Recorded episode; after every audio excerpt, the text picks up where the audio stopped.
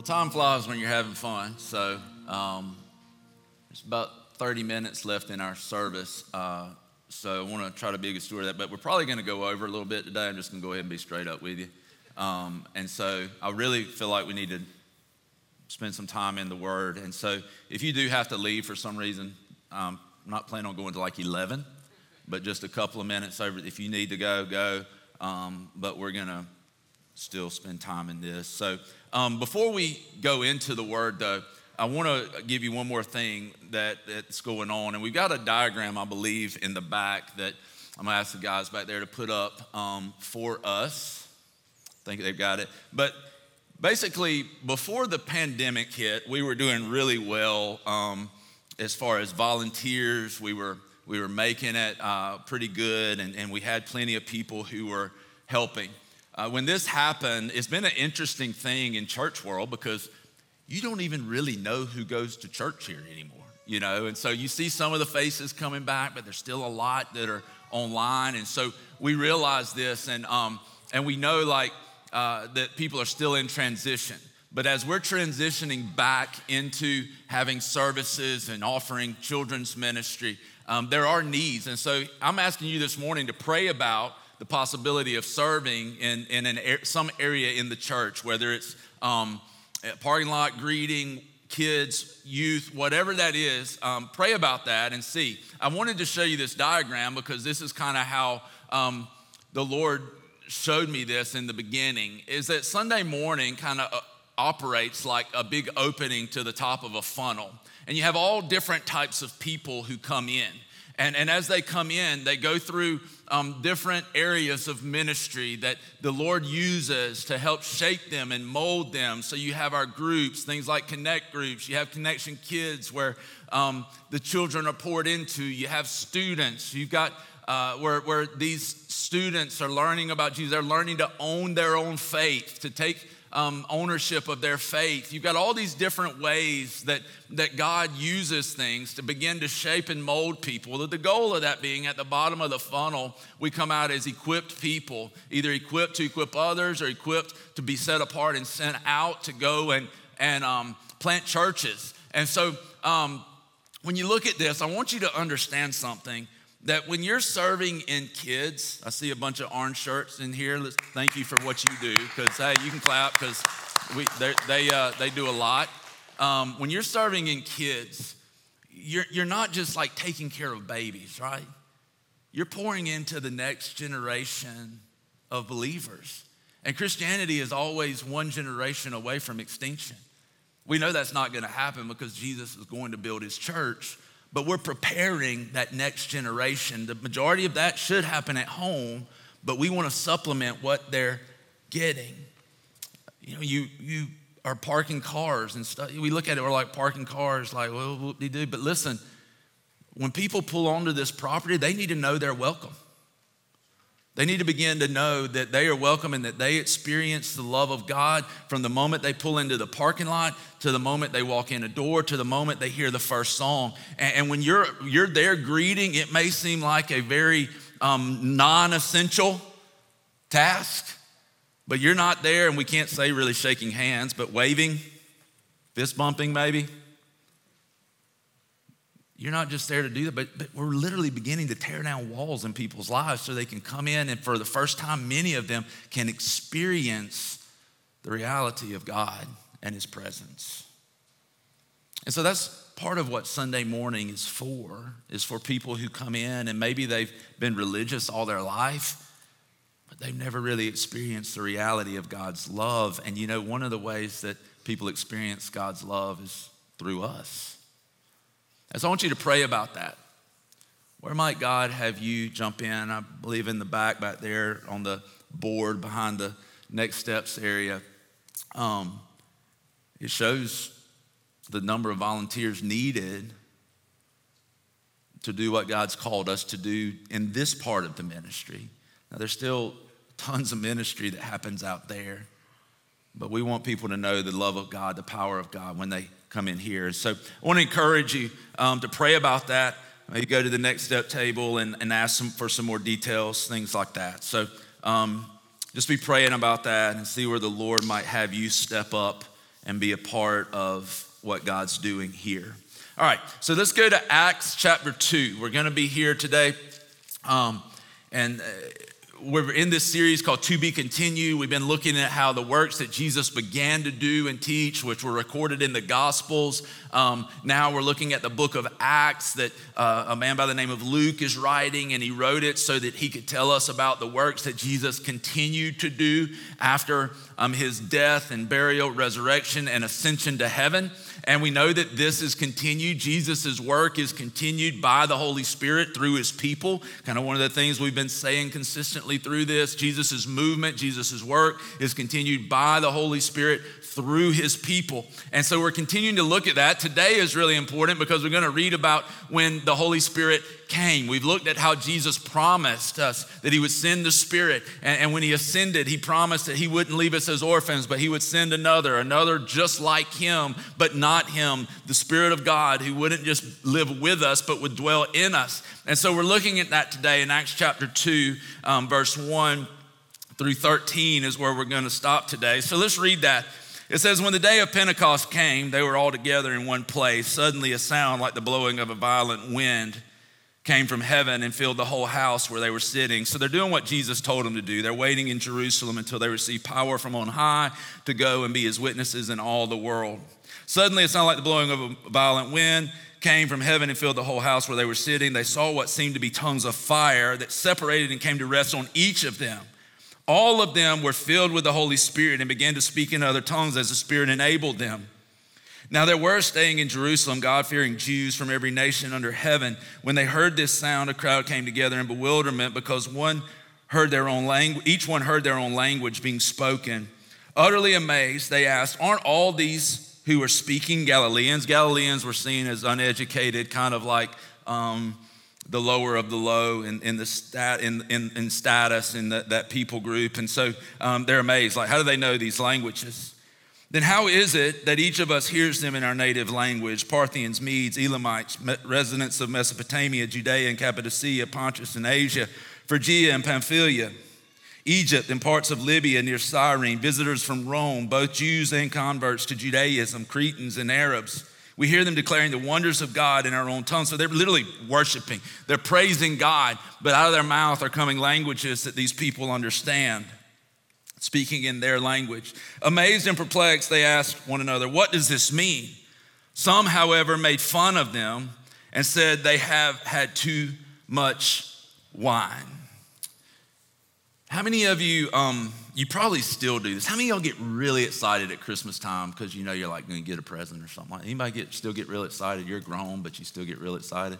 Yeah. Um, I, I, I, I, understand that. I see that with my children. When I was little, um, and it was Christmas or my birthday, or maybe we were going on a trip. Like uh, we, we used to go to Six Flags a good bit when I was little, and I'd know like me and my cousins were gonna go to Six Flags the next day.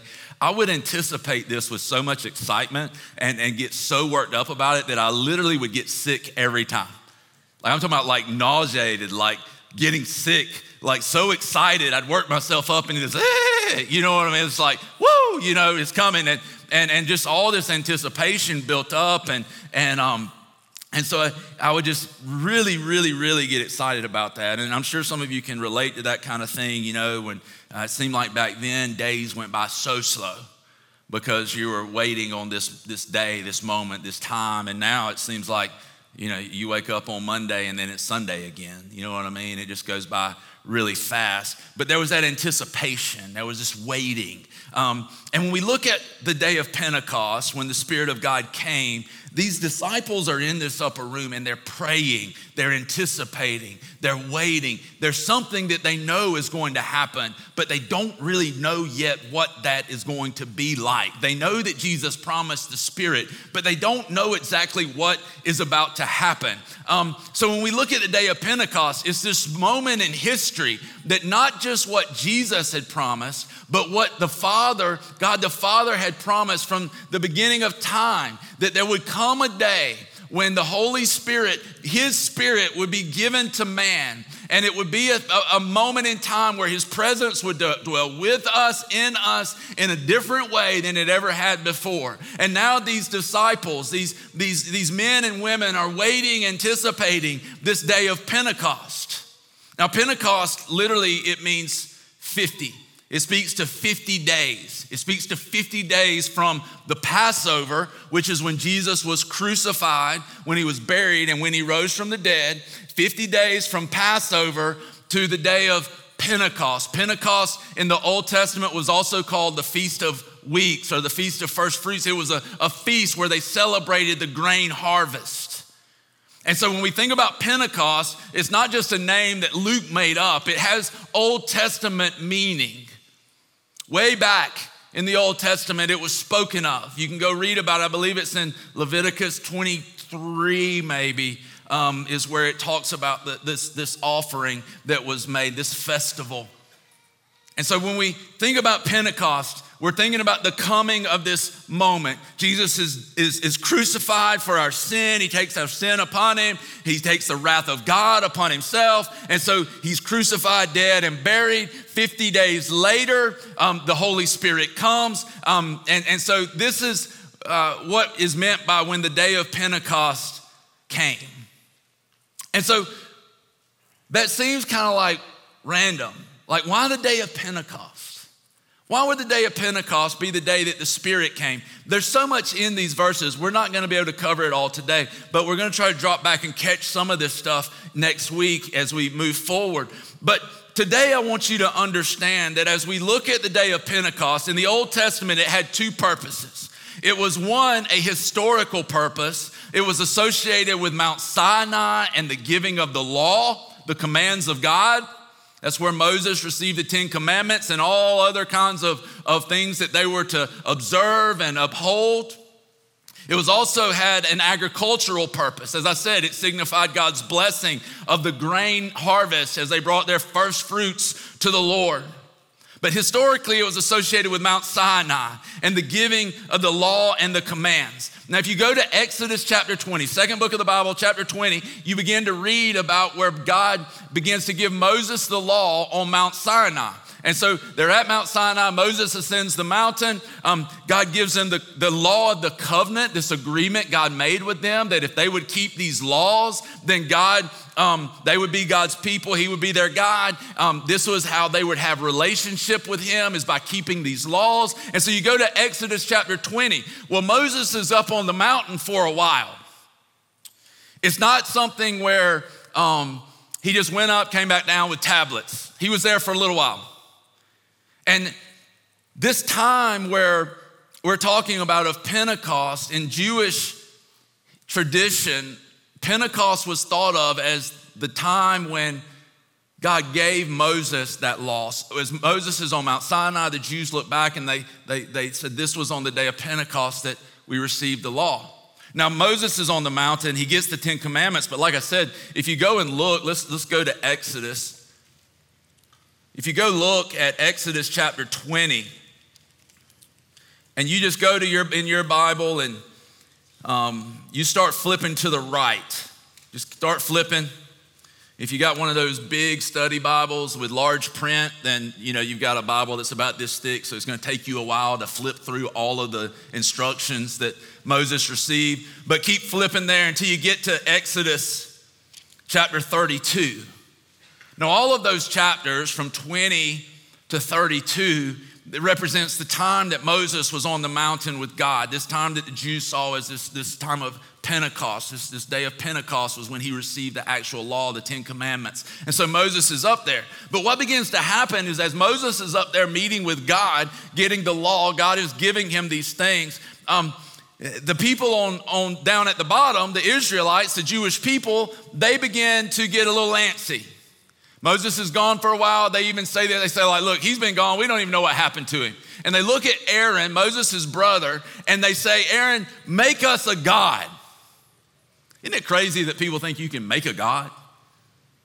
Like worshiping something we create as a God, like not much of a God. But anyway, so Aaron, kind of in fear of the people, he says, Give me all your earrings, all your jewelry. They give them to him. Um, he puts it in the fire. He then he takes it, he fashions it into a golden calf, um, and he sets it before him, and he's like, "Look, this is our God." Well, they begin to worship it. They, they begin to basically fall into a bunch of pagan practices with it. Um, they behold it as even saying that this is the God who brought us out of, out of Egypt out of the bondage and slavery in Egypt. They begin to worship this calf, and, and, and then God speaks to Moses, and Moses um, begins to come back down the mountain. When he sees it, he literally like drops the tablets with the commandments, and they break. He comes down, and it's literally chaos. It's chaos. And so he goes to Aaron. He says, Aaron, how could you do this? And Aaron, Aaron says this. He goes, Moses, I just took their jewelry, I threw it in the fire, and a golden calf came out. Yet the Bible tells us he fashioned it with a tool, right? He made it into something. But he's like, hey, hey, uh, Moses, it ain't my fault, dude. They gave me jewelry. I threw it in the fire, and poof, here comes this calf. And so Moses, you know, he's not buying it. But listen to verse 25 in Exodus 32. Moses saw that the people were running wild and that Aaron had let them get out of control and so becoming a laughing stock to their enemies. So he stood at the entrance to the camp and said, Whoever is for the Lord, come to me. Here's such an awesome opportunity for repentance. They're, they're sinning, they're rebelling against God, and yet God, even through Moses, gives them this opportunity of repentance. If you're for the Lord, come to me. Hey, I'm back. If you're for the Lord, come to me. So he stood at the entrance of the camp. Whoever's for the Lord, come to me. And all the Israelites, these were the priests of Israel, the, the tribe that, that God had, had made priest, rallied to him. Then he said to them, This is what the Lord, the God of Israel, says Each man strap a sword to his side, go back and forth through the camp, from one end of the camp, uh, or one end to the other, each killing his brother and friend and neighbor. The Levites did as Moses commanded, and that day about 3,000 of the people died. God's judgment fell on the camp of Israel. They didn't want to repent, so God's judgment fell. Aren't you glad that doesn't happen today? Like if you walk in and I've got a sword strapped to my side, you need to run. And so we see that the day that the time that the law was given, this time that the Jews look back at on Pentecost, on that day, that, that, that, that it really shows us like the inability of man to obey the laws of God, to even for a, for a little small you know, amount of time to just stay faithful to the Lord, right? Moses is up there meeting with God and they can't even control themselves for that little bit of time. Moses comes down, 3,000 of them are killed. No one wants to repent except the Levites, so they wipe them out. And it made me think about Second Corinthians chapter 3 verse 6 where Paul is he's kind of defending his ministry as he's writing to these Corinthians. He tells us this. He says, "The letter kills, but the spirit gives life." And, and I have to think Paul versed in the Old Testament as he was that he may have been thinking back to Exodus chapter 32 to what happened at Mount Sinai when the law was given and 3,000 people died. It shows God's judgment, our inability to keep the law of God. When you look back at Acts, I want to just show you a few things here. We see where Pentecost represents the giving of the law, and when the law was given, it was a catastrophe for the people. The law was perfect, but our, our inability, the weakness of the law is our inability if you look now at verse 2, it says, Suddenly, as they're all together on this day of Pentecost, this festival, this time where they're celebrating this Jewish festival, suddenly a sound like the blowing of a violent wind came from heaven and filled the whole house where they were sitting. Just like Pentecost had Old Testament meaning, um, wind had Old Testament meaning. Wind has New Testament meaning, but most of it is derived from the Old Testament. If you look back through the Old Testament, um, wind often sim- symbolized uh, breath, and it symbolized spirit. Um, the word for wind was also the same word for breath and spirit. And so when you read about the wind, it was synonymous in many Jewish minds of breath, of life, of the spirit, of um, a spirit, of literal wind that you feel and is powerful. And so when the Spirit of God comes, it's a blowing, a sound like the blowing of a violent wind. Doesn't say it is a blowing of a violent sound like the blowing of a violent wind. Now, when you look back in the Old Testament, you begin to see that the wind, the breath um, of God, the Spirit of God is, is there to give life. If you go and you look at an Old Testament prophet by the name of Ezekiel, and you go to Ezekiel chapter 20 or chapter 36, and you begin to read about, about verse 24 on down, what you find is that God promises that in a day that there is a day to come, He's gonna put His Spirit in us. He's gonna bring us to life. He's going to change our hearts and give us a new heart, a heart in which His law, His covenant, His commands are written on our heart, no longer written on stone, right? He promises this that He will cleanse us from our sin. There's gonna be a covenant that comes that can actually cleanse you. There's gonna be a way I relate to you that can actually cleanse you. I'm gonna sprinkle you with clean water. I'm gonna put my spirit in you. I'm gonna give you a new heart. I'm gonna move you to follow my decrees. And when we look at this, um, the day of Pentecost is that day when God promises in Ezekiel 36 that I'm going to do this the Spirit of God, the breath of God, the wind of God comes into that room with power. You go to Ezekiel 36, and it's kind of an illustration of what God promises us in Ezekiel, or, or Ezekiel 37 is an illustration of what God promises us in Ezekiel 36. He tells us, I'm going to put my spirit in you, I'm going to bring you to life, I'm going to write my commands in your heart, I'm going to move you to follow my decrees. And Ezekiel 37 is, is the famous passage about the dry bones. And Ezekiel is led out into this valley, and it says the Lord leads him to walk back and forth across these dry bones. And then he begins to tell Ezekiel, he says, Begin to prophesy to the bones.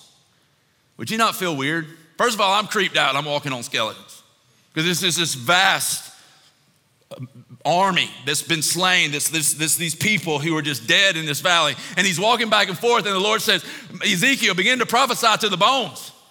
Begin to prophesy to the bones. And he begins to say the things that the Lord said. He begins to hear a rattling, and it says that the bones begin to come together, and then there's tendons, and then he begins to create them into people. But the problem is that there's no breath in them. So he tells Ezekiel, he says, Ezekiel, can these bones live? He said, begin to prophesy to the breath. The same word, ruach, for wind, breath, spirit. Begin to prophesy to the breath. And he says, prophesy to the four winds that they would come and the wind would blow and, and breath would enter them. And he begins to prophesy to the bones. He begins to speak to the bones and the wind begins to come into them. The breath begins to come into them. And he says he raises them up as a vast army. And this is, listen, this is what the intent is on the day of Pentecost.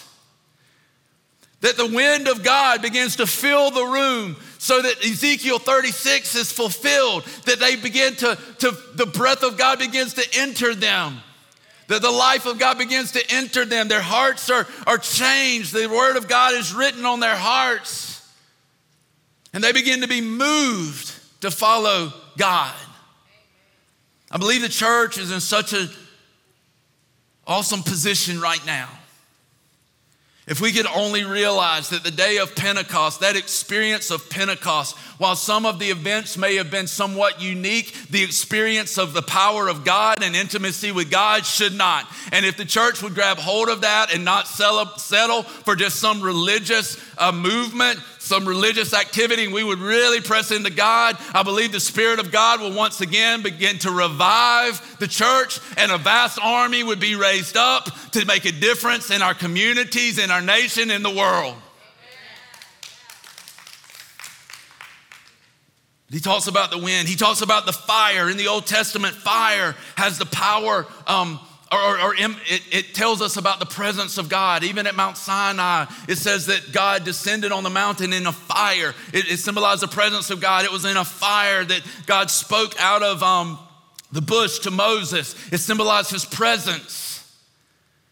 so, again, we read about this in verse 3 where uh, they saw what seemed to be tongues of fire that separated and came to rest on each of them. This is the fulfillment of the promise that Jesus told them. Look, I'm going to send back the Spirit, and He'll dwell with you forever. It's the prophecy, it's the fulfillment of all the prophecies in the Old Testament where God promised that He would come to us in a new covenant. It's what Jesus said when He said, It's better for you that I go away so that I can send back the Spirit. And here's the incredible thing, guys, is that God's presence, the fire of God, can be so consuming. It can also represent purity and begin to purify our life. It, it represents relationship and intimacy.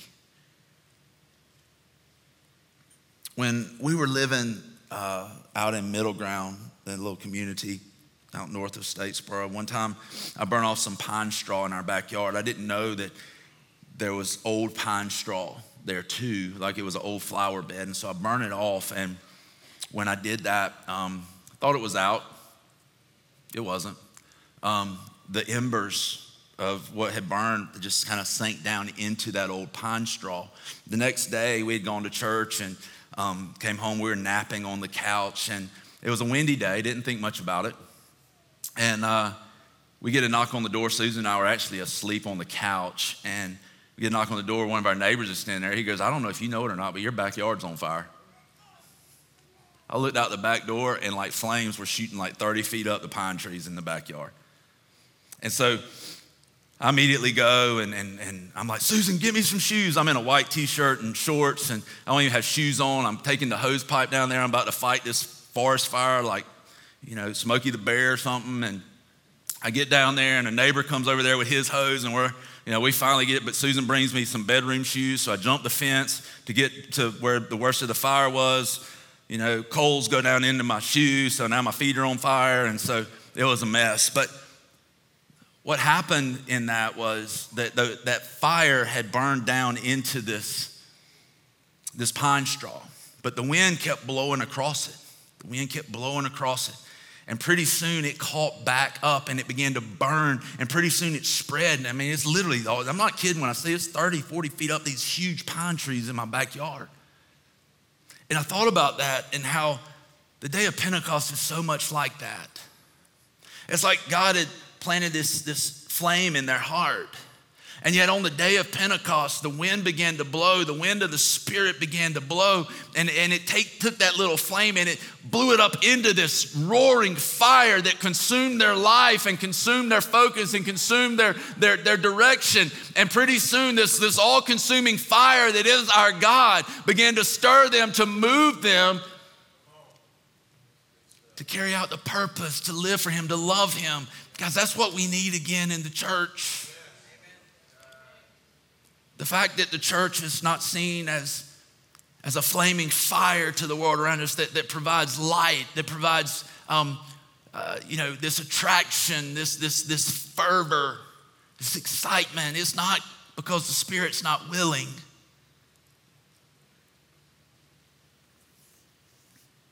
So the wind and the fire.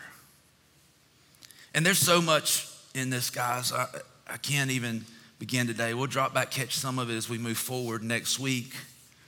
But I told you this at the beginning. There were two purposes for Pentecost. One was historical. Pentecost represented the giving of the law. The day the law was given, 3,000 people died. The wind represented uh, the power, the breath, the life of God.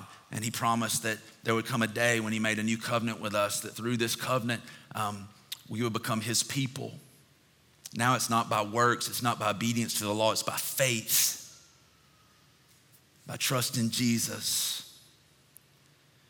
And so we look at Pentecost, and it's that day, that fulfillment of that historical aspect of what God had promised.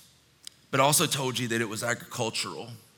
It represented the grain harvest, the first fruits, the, the um, celebration of God's blessing of the nation of Israel with another harvest. And so they would celebrate this. The men would all go to Jerusalem, and this was a, a feast, a celebration. I want to tell you this in closing. It, it was not coincidence that on the day of Pentecost, that represented the giving of the law, that represented the harvest of grain, that when the Spirit of God came, blew across this flame that was in the disciples' hearts, blew it into a fire, anointed them for ministry. That Peter, in verse 14, stood up and began to preach a message to these people about the gospel, about Jesus, about the forgiveness of sins. And as he began to preach this message, that fire began to spread from him to other people, and they get cut in the heart. It says literally they're pierced in the heart. And they say this to Peter they say, What shall we do? He says, Repent and be baptized. And if you go down to verse 40 and 41, it tells us this that says, With many other words, he warned them and pleaded with them, Save yourselves from this corrupt generation. In other words, repent, turn back to God. This is the day you promised. Turn back. And it says this those who accepted his message were baptized, and about 3,000 were added to their number that day. Y'all think that's coincidence? That in the time that the law was given, 3,000 people died. Why? Because the letter kills. But on the day that the Spirit was given, 3,000 people came to life because the Spirit gives life. Is that not incredible? And those 3,000 souls that were saved during a festival that celebrated the first fruits of the grain harvest. Those 3,000 souls were the first fruits of billions that would hear the same message and come to faith in Christ and come alive in Jesus and be given a new heart and be having the, the, the commandments written on their hearts, to be moved to follow God's decrees, to be moved to follow Jesus, to have their eternity set in heaven, to become worshipers and followers of God. They were the first fruits of billions that since that time would come and say, I trust in Christ for salvation.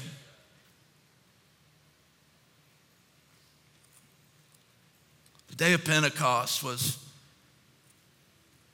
the beginning of the gospel going to the ends of the earth. The day of Pentecost was the day for new birth in Christ. And I can tell you this, people just as our physical bodies are dead without breath, our spiritual lives are dead apart from the Spirit.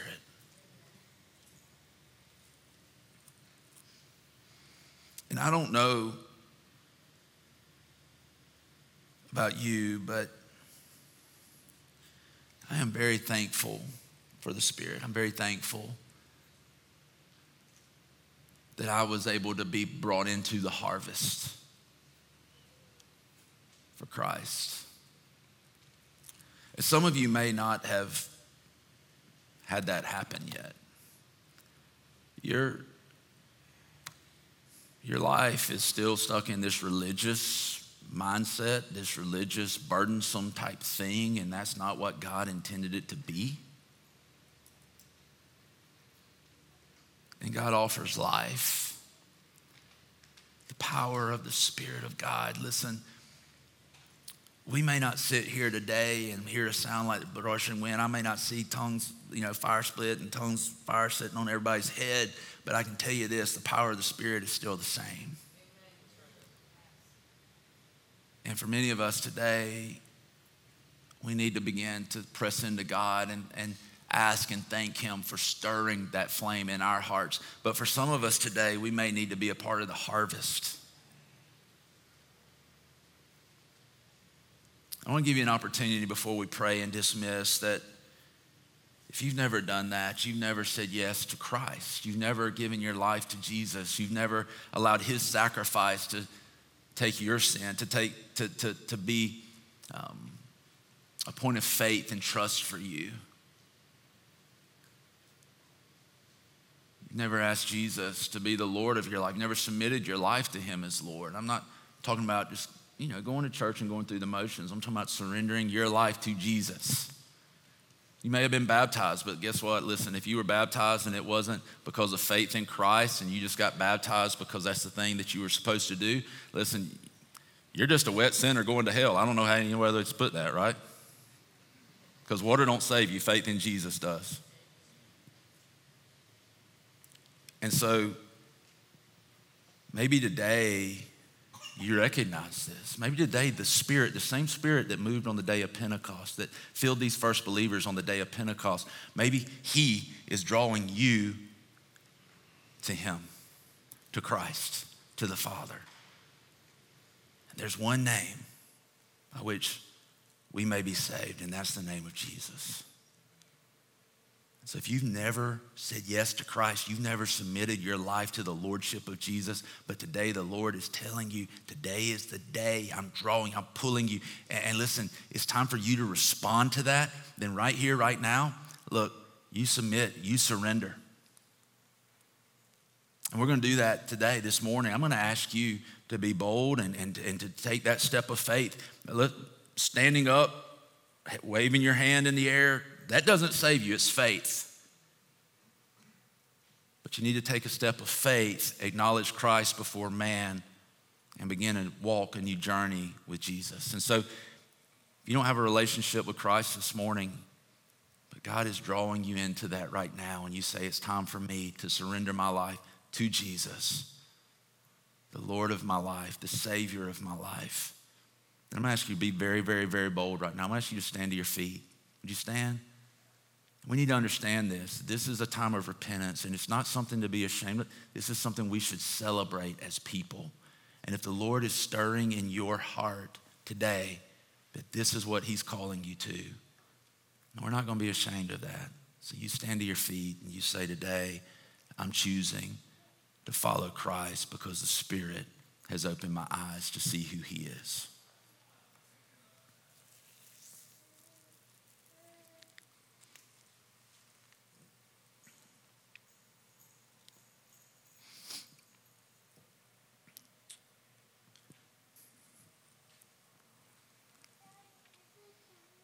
Gets awkward, doesn't it? It's okay. All right. We're going to pray. I want to pray for us that the wind of the Spirit would blow on us and that we would be filled with the fire of God's love and passion. Father, I thank you for this time, this day. I thank you for the love that you've poured into our hearts, Father. Would you once again send your Spirit, send your Holy Spirit um, to blow in our hearts, Lord? For some of us, that flame has dwindled, but God, right even right now, we need another suddenly, God. It says suddenly a sound like a violent wind came from heaven. Lord, would you do another suddenly in our life, Lord, that sets our hearts on fire for you, that directs our, our hearts to you, that we would become worshipers of you, God, that we would um, not, not shrink back, but we would be people who are given courage and boldness to press forward. God, we just thank you for that. I thank you for it now. Your word tells us that if we ask for the Holy Spirit, you give him to us more and more and more, um, liberally, generously, God. You do not hold back from your children. So I thank you even now for what you're you're doing, what you're going to do through the power of your Spirit in us, in your church, in this fellowship of believers, God. We love you and thank you for it. Thank you that we get to be a part of your harvest, that we can have the joy of salvation in Christ because our names are written in the book of heaven. We thank you for that, God, that we know you and have life in you, and we praise you for it today and always, Lord. In Christ's name, amen.